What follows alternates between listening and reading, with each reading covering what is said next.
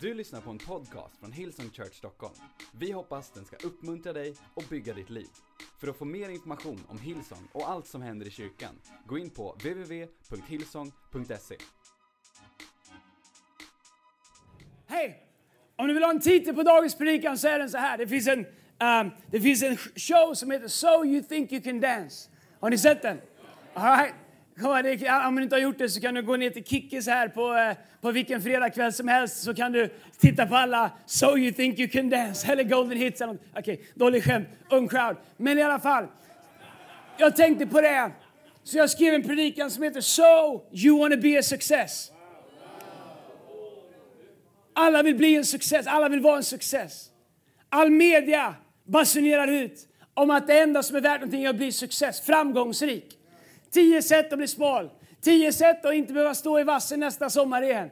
Tio, tio sätt att undvika det. Tio sätt att tjäna en miljard. Tio sätt att få en aktiegrupp. Vet så här, allt handlar om att bli success. Så är det fel att vilja bli en success? Absolut inte.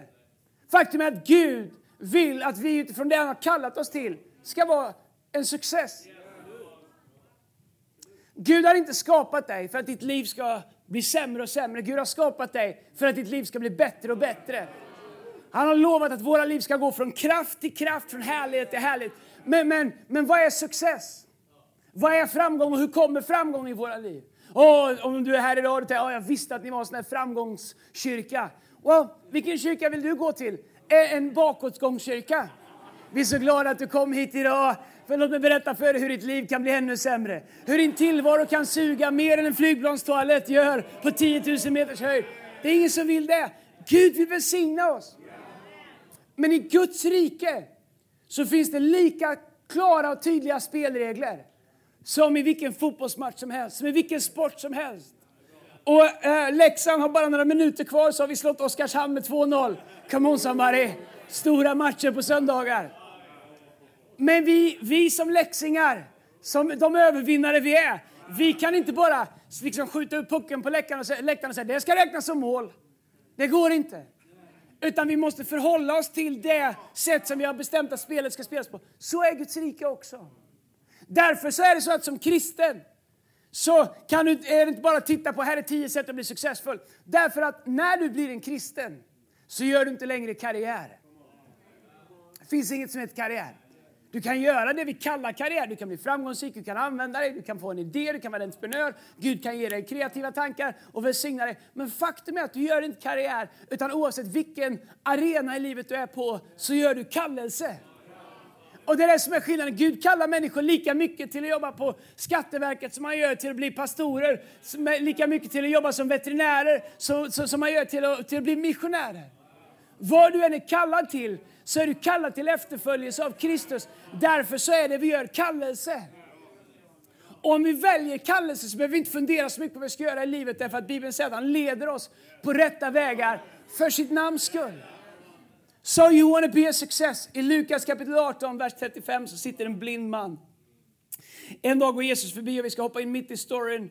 Så står det så här. Lukas 18, 35. När Jesus närmade sig Jeriko satt en blind man vid vägen och han tiggde. Han hörde folk gå förbi och frågade vad som stod på. Man talade om för honom att det var Jesus från Nasaret som gick förbi. Och då ropade han Jesus, Davids son, förbarma över mig. De som gick främst sa åt honom att tiga, det var lärjungarna. Men han ropade bara ännu mer. Davids son, förbarma över mig. Vers 40. Jesus stannade och befallde att mannen skulle ledas fram till honom. När han kom fram frågade Jesus, vad vill du att jag ska göra för dig? Han svarade, nej, du behöver inte göra något för mig. Eller, nej, det behövs inte. Jag vet inte. Vad, vad, vad ska du göra för mig? Eller, det behövs inte. Jag vet inte. Whatever. Fred, bra, allt bra. Vad är det han säger? Han säger, Herre, gör så att jag kan se. Jesus sa till honom, du får din syn. Din tro har frälst dig, det betyder din tro har hjälpt dig, räddat dig. Genast kunde han se och han följde Jesus och prisade Gud. Och allt folket som såg det prisade Gud.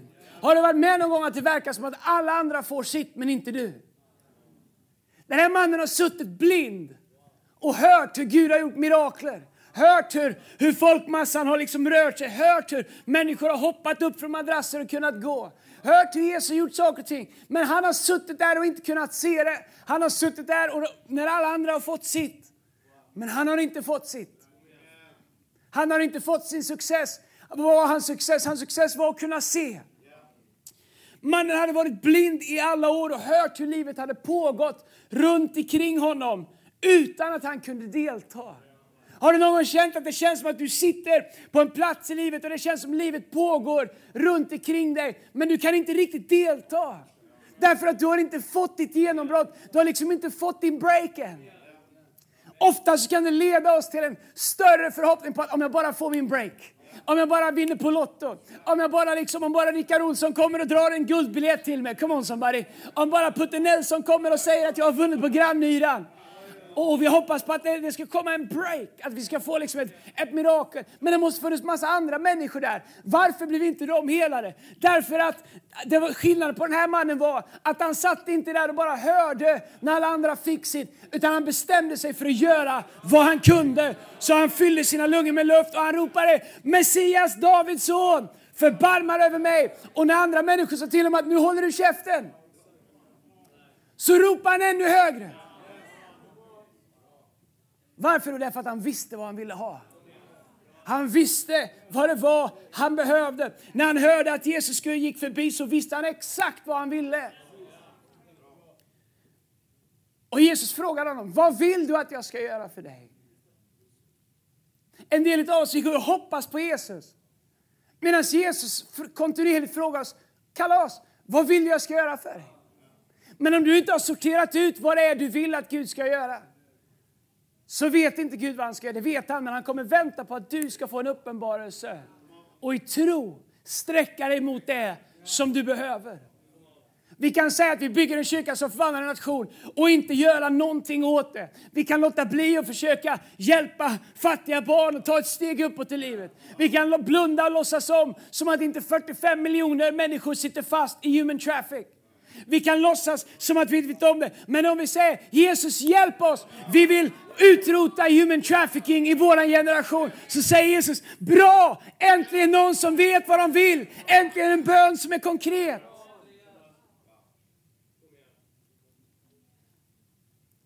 Så han säger, jag vill kunna se. Om du ska kunna få det du ber om, så är det några principer du behöver applicera i ditt liv som du behöver förstå. Jag skriver ner sju stycken, vi får se hur många vi hinner. Nummer ett, vad är det du vill? Det kan verka som en löjlig fråga, men det är den viktigaste av allihopa. Om Jesus har gått fram till honom och sagt, vad vill du jag ska göra för dig? Han har sagt, jag vet inte, det känns som så mycket jag har att göra. Men du vet, så här, han sa, jag vill kunna se. Jesus sa, du får din syn. Det var en manlig konversation kan jag tala om.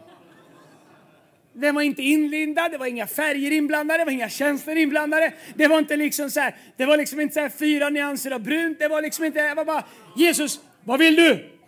Jag vill kunna se. Du får din syn. Thank you. Där har du hemligheten till varför Jesus hann så mycket på tre år. Han ser ut som en karl och han går... Äh. Okej. Okay. Vad vill du att Jesus ska göra för dig? Vad är det du ber om? Om du har ett äktenskap som inte fungerar, be Gud om det. Kanske behöver du be den här bönen. Gud, förändra mig. Inte bara få min partner att fatta. Kanske bönen du behöver be Gud, gör något nytt i mig. Konkreta böner får konkreta svar. Så vi behöver förstå, vad är det du vill. Psalm 37, vers 4 står det så här. Ha din glädje i Herren. Han ska ge dig vad ditt hjärta begär. Vad är det ditt hjärta begär? Men hur ska vi kunna begära från Gud om vi inte vet vad det är vi behöver? Om vi inte vet vad det är vi vill? Den andra principen för att kunna få det vi behöver det är, vad är det som driver dig? Varför vill du bli en success? Är det en kompensation för din dåliga självbild? Är det en kompensation? Är det ett sätt att hävda dig gentemot dem? Så många år så drev, min största drivkraft var, jag ska minsann visa dem. Jag vet inte hur du är funtad, men jag är wired så att jag behöver en kulle och putta en sten upp för om jag ska funka riktigt bra. Jag gillar inte nedförsbackar, det är för enkelt. Jag gillar uppförsbackar, jag gillar, jag gillar motstånd, jag, gillar, jag, gillar, jag, vill ha liksom en, jag vill ha ett berg att bestiga i livet. Tyvärr så har jag sagt det till Jesus och han ger mig berg hela tiden att bestiga. Han ger oss vad vi ber om. Men, men, men vad är det som det, men under så lång tid så det som drev mig var att jag ska minsann visa dem. Jag ska visa min lärare. Jag ska visa dem som sa så om mig. Jag ska visa dem som sa att jag aldrig skulle få bra betyg. Jag ska visa han som gav mig en etta. Jag ska visa han som gav mig ett streck. Come on somebody. Jag ska visa mig. Men jag insåg efter ett tag var att de jag försökte bevisa någonting för, de hade slutat titta för länge sedan. Och jag drevs av, av, av någonting som inte gick att vinna. Jag, jag, jag, min bränsle var någonting som bara brann upp och aldrig blev energi. Vad är det som driver dig? Vad vi gör är ofta inte så viktigt som varför vi gör det. Så många av oss är så fokuserade. Gud, vad vill du jag ska göra? Gud säger, well, det kan vi sortera ut sen. Varför vill du göra det du gör? Vad är det som driver dig?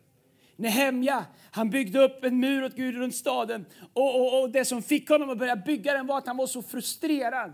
En dag så bara fick han orden, han lackade ur, han sa, vet du vad, jag är trött på att den här muren som ska skydda oss ligger i ruiner. Och han sa, jag tar det i mina egna händer och bygger den här muren. Och när Tobias Samballat, två snubbar, Tobias Gard och, och, och Samballat kom och försökte få, få, få Nehemja att komma ner från muren.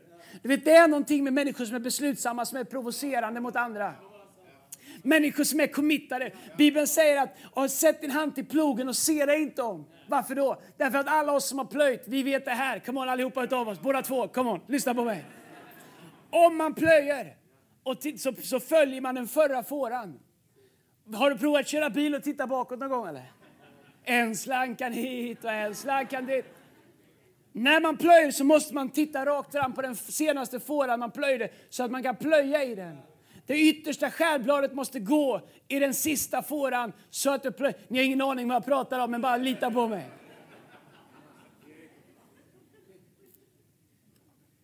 Så så Bibeln säger att den som sätter sin hand till plogen och ser sig om är inte skicklig, skickad för Guds rike. Man måste bestämma sig för vad det är man vill. Och och det som är, det som är Eh, den hemliga gör att han bestämmer sig för att jag måste göra någonting åt så han börjar bygga upp den här muren. Då kommer Tobias och Samballat och han säger eh, Nehemja kan du inte bara komma ner därifrån? Kan du inte ta en paus? Oh, vi, det känns så stressigt för oss som sitter här och fikar hela dagen att du bara bygger och bygger och bygger. Du är så överlåten, du är så beslutsam. Du har sådana principer i ditt liv. Du går upp på morgonen, du ställer till och med klockan, du går upp och du jobbar hela dagen och du, du bestämmer dig för att göra det ordentligt. Vet att det är provocerande med människor som bestämmer sig för att göra någonting. Du behöver inte ens ha bra förutsättningar. Jeremia, eh, eh förlåt Nehemja, jag vet inte om han är en byggare, han bara bestämmer sig för att om ingen bygger muren så kommer jag bygga muren. Och Gud välsignar det. När du överlåter dig och bestämmer dig för att vara driven av rätt sak så kommer det provocera och utmana människor som försöker dra dig bort ifrån det du gör. Och försöker tala om för dig att var inte så mycket, var inte så på, var inte så committa, var inte så överlåten. Men så länge du vet vad det är som driver dig så är du och Gud ostoppbara. Faktum är att Bibeln säger, jag tror att det är Jesaja 45. 40 kan det vara, eller 45. Läs 40 till 45 alla kapitel, de är bra allihop. Så står det så här. Dalarna ska han höja, bergen ska han sänka, kopparportarna ska han krossa. Vad är det han säger? Om du bestämmer dig för att gå så kommer Gud skapa en väg för dig. Även när det inte ens finns en väg. Jesaja 43 talar om att han ska göra vägar i öknen, vägar där det inte finns vägar. Men du måste veta vad det är som driver dig. Du måste vara driven av någonting hälsosamt. Många försöker bevisa saker för de som inte tittar. Vi är drivna av gamla röster, drivna av mindervärdeskomplex drivna av jämförelsens förbannelse med andra människor. Och nu fick han så många like på sin Instagram, nu ska jag nu gör jag vad som helst för att slå det. Medan den som du försöker slå följer inte ens dig. Du behöver vara driven av rätt saker. Lägg din kraft på framtiden, inte på det som ligger bakom. Den tredje principen för att leva ett successfullt liv, det är, känner du frid över det? Det du gör, känner du Guds frid över det? Jesus säger, vad hjälper en människa om hon vinner hela världen men förlorar sin själ? Vad är egentligen success? Vad hjälper om alla säger att du är fantastisk men du har köpt framgången med din själ? Du har gjort avkall på det som Gud egentligen har kallat dig till. Du har frångått de principer som du egentligen tror på, som du vet finns i Guds ord. Känner du Guds frid över det du gör? Kompromiss med din inre kompass kommer alltid leda dig fel. Vet du vad? Det finns en inre kompass i ditt liv. Som den helige Ande, det är en helig Ande. Vi har en kompass på insidan av oss. När jag är ute i naturen så är kompassen viktig. Jag vill veta vart det är norr. För om jag vet vart norr är så vet jag vart det blåser åt. Och vill man inte röja sina spår för djuren så vill man ha vinden emot sig. Väldigt viktigt att hålla ordning på väderstrecken. Och, och, och, ibland så säger folk till det, gå norrut och ta ett pass där. Men om jag inte vet vart norrut är så kanske jag går åt fel håll. Och helt plötsligt börjar det vina kulor åt alla håll. Men så är det i livet också. Du har en inre kompass. Så, som liksom, det, är inte, inte, det är inte magnetism som, som, som leder dig rätt, det är den heliga Andes röst som leder dig rätt. Om du kompromissar med din inre kompass så kommer du börja drifta direkt. Och det kan se ut, Bibeln säger att en väg synes rätt för människan men i slutändan så leder den till döden. Den som kan verka rätt behöver inte vara rätt. Den väg som Gud öppnar för dig, även om det inte finns någon logik i den vägen, det är den vägen som är rätt. Och din inre kompass kommer alltid leda dig dit. Och hur leder Gud oss med, hur leder den helige Ande oss med, sin inre kompass, med vår inre kompass? Han leder oss genom frid. Jesus säger, min frid ger jag er. Inte den frid som världen ger, utan min frid, säger han. I Johannes 14, 27 står det, säger Jesus så här, frid lämnar jag efter mig åt er. Min frid ger jag er. Inte, varför, säger, varför repeterar han det? Säg min frid. Därför att han säger inte den frid som pengar enbart ger. Inte den frid som status ger, inte den frid som bekräftelse ger. Varför då? Därför att det är en flyktig frid. För han säger, vad hjälper en människa att vinna hela världen men ändå förlora sin själ, förlora sin frid? Det innebär att du kan vinna hela världen men ändå inte ha frid. Men han säger, frid lämnar jag åt er, min frid. Inte ge er en sån frid som världen ger. Låt inte era hjärtan oroas och var inte modlösa. Vet du vad? Ingen success är värd att byta mot Guds frid. Jag tänker ofta på det, var en sån ögonöppnare för mig när jag var i Uganda för några månader sedan. Jag har talat om det många gånger. Mannen vi gav en rullstol för er som var och såg på Compassion Sunday och såg filmen. Han kan inte gå, han är lam, han kan krypa på sina knän och fötter. Han kröp fyra kilometer enkel väg till kyrkan varje söndag för han, han tyckte han hade så mycket att tacka Gud för. De bodde långt, långt upp i bergen så han kröp ner, sen kröp han uppför. Han tyckte han hade så mycket att tacka Gud för. Jag känner mig så otroligt, jag känner mig nästan provocerad av det för jag känner mig, jag känner mig, jag känner mig så dålig. Jag känner mig superdålig. Jag känner mig så gnällig. Jag känner mig så, du vet, så västerländsk. Och när jag pratar med honom så han kan inte gå. Han har sex barn, en har han adopterat för det hittade de i ett majsfält. De första fem han hade hade han inte råd att ge mat. Han hade fått ta dem i skolan för han hade inte råd att ha dem i skolan. Ändå har, eh, har han så mycket plats i sitt hjärta så hellre än att ett barn får svälta ihjäl som deras föräldrar lämnat i majsfältet med förhoppning att någon skulle hitta det eller att det skulle åtminstone dö. Så öppnar han sitt hjärta och tar in en liten tjej i, i sin familj. Men grejen är när man sitter, sätter sig ner med honom så skulle man kunna tänka att man sitter ner med honom och säger, vet du vad, livet har, har liksom dealat mig en dålig hand i livet. Jag fick en dålig kortlek, jag fick en dålig hand i livet. Man skulle kunna tänka att man sitter ner med någon och säger, vet du vad, ni har det så bra ni från väst. Men vet du vad, inte för ett ögonblick när man sitter ner och pratar med honom så tycker han att han har mindre. Han är stolt över sin hydda, han är stolt över sin liksom lilla smedja som han har som är precis kass. Han sitter med ett hål i marken, Tagorgöv kunde hjälpa honom att bygga en riktig smedja. Han, han, känner, han, känner tack, han lever i tacksamhet. Varför? Därför att han lever i frid. Och jag insåg när jag, när jag pratade med honom att, att Bibeln säger hellre litet med frid än mycket med kiv. Det är inte värt att byta bort Guds frid mot världslig success. Nu är det så här. Vi behöver inte välja på success eller frid. Men den enda success som är värd att ha är den som bygger på Guds principer och på Guds ledning. Därför att den enda som är värd, och vet du vad, ibland så är den successen, den, den, den är sån att ingen annan människa kanske ens ser den. Vi tror att success är den som andra ser. Jag är övertygad om att när vi kommer till himlen så kommer det finnas människor, och när jag går runt med Jesus kommer, han säga, Jesus, kommer Jesus säga Andreas kom ska jag visa dig en riktig success. Jag ska visa dig något av det mest framgångsrika vi hade på jorden. Och han kommer leda mig fram till en boning, ett palats. Bibeln säger att, att, att Gud har bytt bytt boningar för oss. Och han säger att det vi gör på jorden definierar vad vi får i himlen. Han säger samla inte skatter på jorden, det mal annat förstör, utan samla era skatter i himlen. Det är därför när vi ger i Heart for the House, det, det, det, det, är en av de viktiga sakerna vi ger, därför att det enda vi får ta med oss in i himlen är det vi har gett. Inte det vi har tjänat, inte det vi har vunnit. Bara det vi har gett följer med oss in i himlen. Jag är övertygad om att jag kommer ledas fram till ett palats. Och jag tänker, här måste någon predikant bo, här måste någon stor bo. Men när dörren öppnas så kommer det bo någon liten kines där som ledde människor i en underjordisk församling. Som kanske blev torterad, som kanske blev fängslad, som ingen ens visste fanns. Som förlorade sin familj, som aldrig varit med i en tidningsartikel, som inte hade ett Instagramkonto. Som aldrig fick sitt namn på en affisch till en konferens. Men Jesus kommer säga, det är en success. Vi mäter success baserat på hur mycket andra människor ser. Därför att vi är sådana bekräftelsepundare. Och så vill vi att Gud ska hjälpa oss och mata oss. Och säger jag är en success för alla andra människor ser det. Success är de som helt har kalibrerat sitt liv mot det som Gud har kallat dem till att göra. Och du kan tjäna Gud som en success. Utan att nästan någon ser om det är det som Gud har kallat dig till. Därför att livet här på jorden, säger predikan, är som, är, är som vapor, som ånga. Psst, som, som ånga.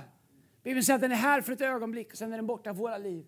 Så att det är som daggen i gräset som kommer på morgonen men har torkat redan innan lunch. Vi lever som att våra liv här vore hela evigheten. Våra liv på jorden är en parentes. Vi är evighetsvarelser, vi är skapade av en evig Gud, vi kommer från evigheten. Och när vi är klara här så kommer vi återgå till evigheten och för evigt leva med Gud. Och det vi gör här på jorden, det är, det, det är viktigt. Men du förstår, våra liv kommer inte vara här för evigt, men det vi gör här kommer definiera vår framtid. Därför så behöver vi vara människor som är mer upptagna av evigheten än de få år som vi har här på jorden. Vi behöver göra det mesta av det här på jorden. Vi behöver, vi behöver göra allt vi kan medan vi är här. Bibeln säger att vi ska verka medan dagen är här, för natten kommer då ingen kan verka. Så jag säger inte att vi ska leva i någon slags, det, att det inte är lönt att göra någonting, för Jesus kommer snart. Det fanns en tid när kristna levde så det är inte värt att göra någonting för Jesus kommer snart. Äh, det är sant. Jag, människor tänker jag målar inte om huset för Jesus kommer ändå snart. Det, det, det är ingen idé liksom att bygga en eh, sommarstuga för Jesus kommer ändå snart. Ett tag sa pingstvännerna kom med Jesus så skänker vi allt till missionerna. Man lever i att, du vet, att, att Jesus kommer snart, så är det inte löst, man blir bara passiva. Det är inte det jag pratar om. Jag pratar om att bli superaktiva. Men frågan är vad vi tittar på, vad vi kalibrerar oss emot. Vad är det som ger oss frid? Frid hittar vi när vi inser evighetsvärdet av det vi gör. När våra liv är kopplade till ett evighetsvärde så får vi en evig frid redan här på jord, säger Jesus. Det fjärde är, vad får det kosta? Jesus säger i Lukas kapitel 14, vers 28, säger han, om någon av er vill bygga ett torn sätter han sig inte först ner och beräknar kostnaden för att se om han har råd att slutföra bygget. Annars om han har lagt grunden men inte kan bygga färdigt är det fara värt att alla som ser det kommer att håna honom och säga den mannen började bygga men kunde inte slutföra bygget. Är du beredd att betala priset för det du drömmer om? Den här mannen som ropade på Jesus som var blind.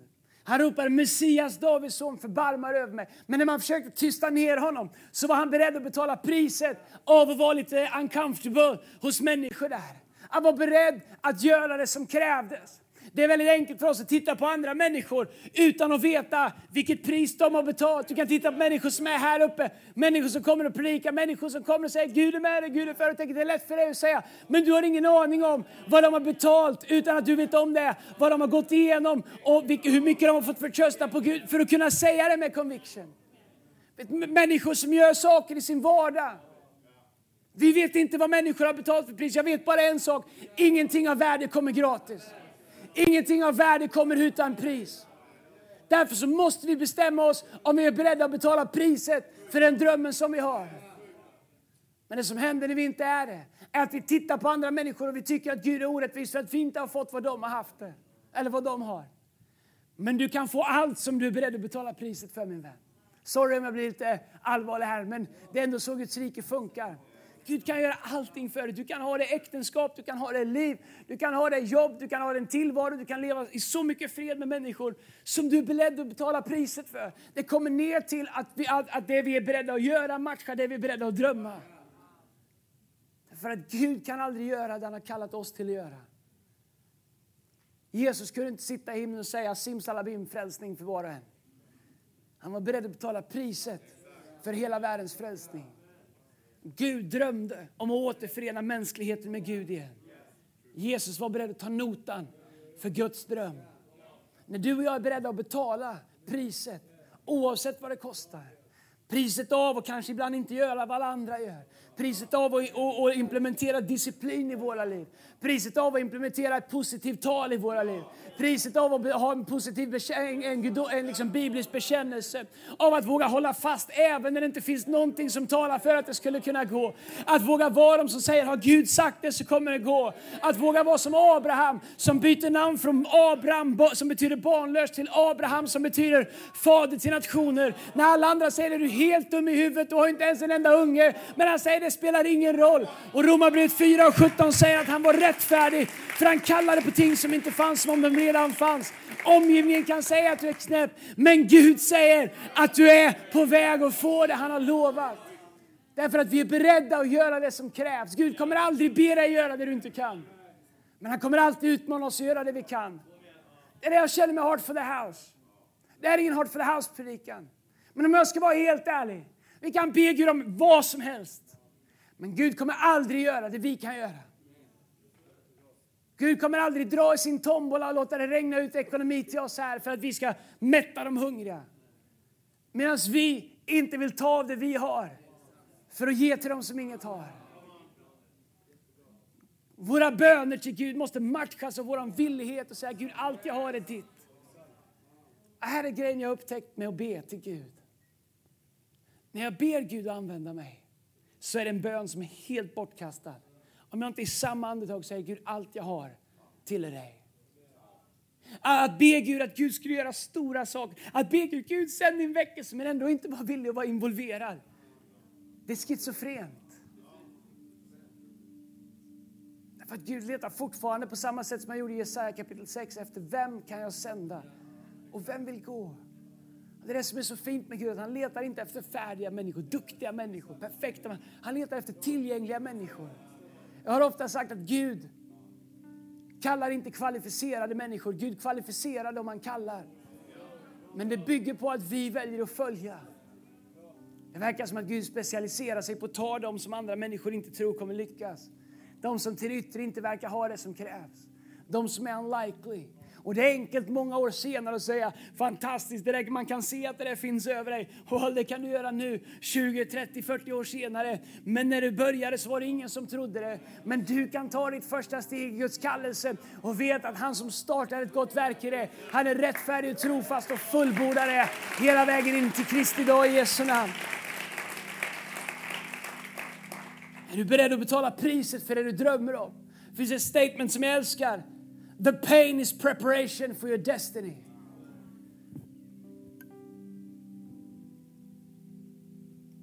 Misslyckande. Det är en möjlighet att starta om med mer erfarenhet. Men jag, jag älskar misslyckande. Jag älskar att vara med människor som misslyckas så länge de lär sig någonting. Jag vet vad, misslyckande är inte så farligt. Misslyckande är bara en chans att starta om med mer erfarenhet. Jesus ger inte upp på dig. Kanske är du här idag med en kraschad dröm som inte blev som du hade tänkt. Du känner mitt liv, det blev ett misslyckande. Awesome. Aska. Det är bra. För Gud säger att han är expert på att låta skönhet växa ur aska. Aska är något av det bästa, den bästa gödsel som finns. När jag växte upp så svedde vi stora fält. Vi brände ner gräset, vet varför? För att det skulle växa bättre nästa år. Vi lever i en värld där vi säger aska, oh don't touch it. Gud säger aska, grymt, där kommer det växa extra bra. När det börjar växa igen. Ta din brustna dröm. Ta dina grusade förhoppningar. Ta dina bortkastade hår. Ta, dina, din, din, din, ta, ta din liksom whatever du känner över att det inte blev som det blev. Ta det och säg till Gud, Gud, Låt skönhet börja växa igen ur den här askan. Var beredd att börja implementera Guds principer i ditt liv. Var beredd att betala priset. Var beredd att, att gå efter Guds frid och Guds kallelse. Inte efter ytlig success eller andra människors bekräftelse. Bestäm dig för att söka det som Gud har kallat dig till att bli. Bestäm dig för att tro att det är Gud som väck, ger växten. Frukt kommer ifrån Gud. Frukt kommer inte från oss själva. Och Gud han säger att han kan låta det växa på nytt. Han säger en tynande veke ska han inte bryta. En flammande låga ska han inte utsläcka. Jag älskar det bibelord. Gud talar om som, som du tänder en tändsticka och precis när det bara glöder och den är, så, den är så öm och så skör så att den liksom bryts bara man blåser på den. Om du känner att ditt liv är så, så säger Bibeln en tynande veke ska han inte bryta. En tynande låga ska han inte liksom utsläcka utan han ska låta den flamma upp igen. Gud är expert på att ta det som andra människor dömer ut och låta det flamma upp igen. Åh, oh, jag känner tro i det här rummet i Jesu namn. Jag måste sluta, men... My God, gör dig redo på att bli frälsta. Jag kommer hit alldeles strax. Nummer fem. Är du beredd på att alla inte förstår? När mannen ropade Messias, Davids son, så var det ingen som förstod. Men han var beredd på att bli missförstådd. Så han ropade ännu högre. Jag upptäckte att följa Jesus Vissa sträckor måste man gå själv. Vet du vad, till och med en nära vän, jag och Lina som är gifta, varit gifta i 15 år, som inte har några hemligheter för varandra. Vet du vad, i våran resa, var och en med Gud, i våra egna kallelser, fast vi är så nära, vi till och med sover ihop. Och om bara 19-mötet tar slut någon gång så ska vi åka hem och sova ihop igen. 15 years baby. Men vet du vad? I min resa med Gud, i Linas resa med Gud, så finns det fortfarande saker som vi måste göra ensamma med Gud. Och så är det i vår, ditt liv också. Om du vill följa Gud så finns det delar av resan du måste vara beredd att gå ensam och bara lita på att om jag ropar, även om alla andra inte förstår, så kommer Jesus höra mig. Och han kommer leda mig, han kommer komma till mig, han kommer se mig och jag kommer kunna ta hans hand. Och när han frågar vad vill jag ska göra för dig så vet jag exakt vad det är jag vill han ska göra för mig.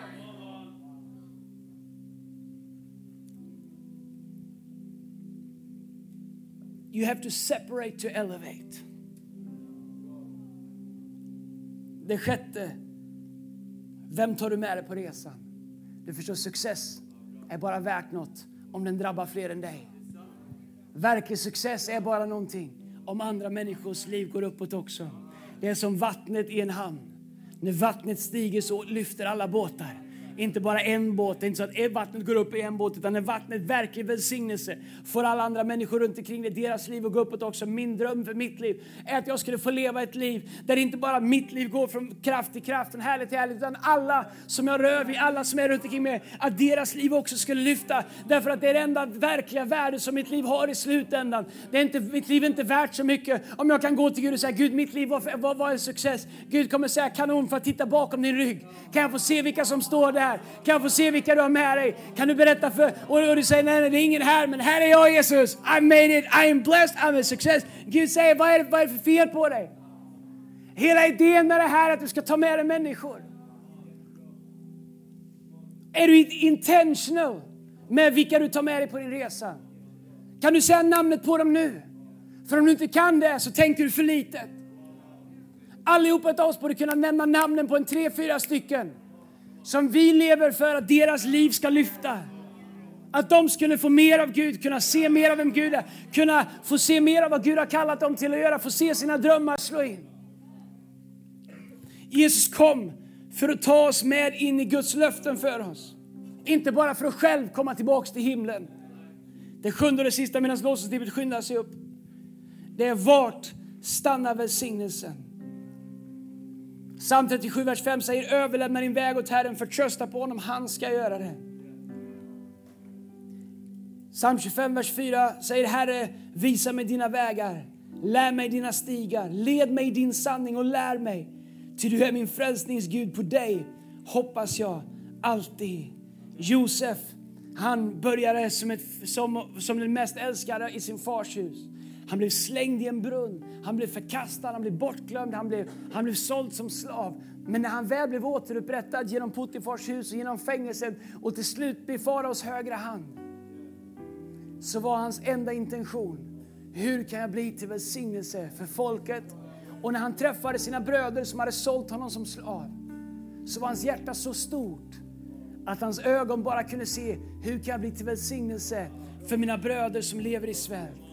Min vän, verklig success handlar inte bara om vad du har på kontot, eller hur många likes, eller hur många följare, eller hur bra du ser ut, eller whatever människor säger. Verklig success är hur, vad liv, hur livet är för de människorna som har förmånen att leva i din värld, leva runt omkring dig, i din Connect-grupp. Alla ni som är Connect-gruppsledare, Kom on, vi lever för att se människor i våra Connect-grupper lyckas. Det är våran bön, det är vårt ansvar, det är det vi betalar priset för, för att se andra människors liv lyfta runt omkring oss. Heart for the House handlar om att vi osjälviskt lägger ner för att se andra människors liv få blomstra, få gå upp ett, ett steg i livet i Jesu namn. Kom on, ska vi stå upp tillsammans. Men Gud har en plan för dig, Gud har en dröm för dig. Men allting börjar med att du lär känna honom. Allting börjar med att du upptäcker vem han är. Och min vän, på samma sätt som jag pratar om att vi öppnar våra liv för andra människor, har Jesus öppnat sitt liv för dig. Jag skulle vilja sluta det här mötet med att be en bön. En bön för alla människor som är här idag, som aldrig någonsin har fattat ett beslut om att bjuda in Jesus. Du har aldrig upplevt hans frid. Du har aldrig upplevt vad det är att få leva ett liv som är mer än du ens kan tänka. Du har aldrig upplevt vad det är att vakna på morgonen och veta vad meningen med livet är. Du kan inte säga varför du verkligen är satt här på jorden.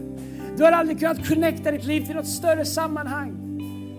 Kanske har du försökt leva ett liv där du försöker lyfta dig själv i håret. Det är dags för dig att få känna hur det är att bli buren av en starkare hand än dig själv. Av någon som älskar dig, som ser det bästa i dig. Hans namn är Jesus.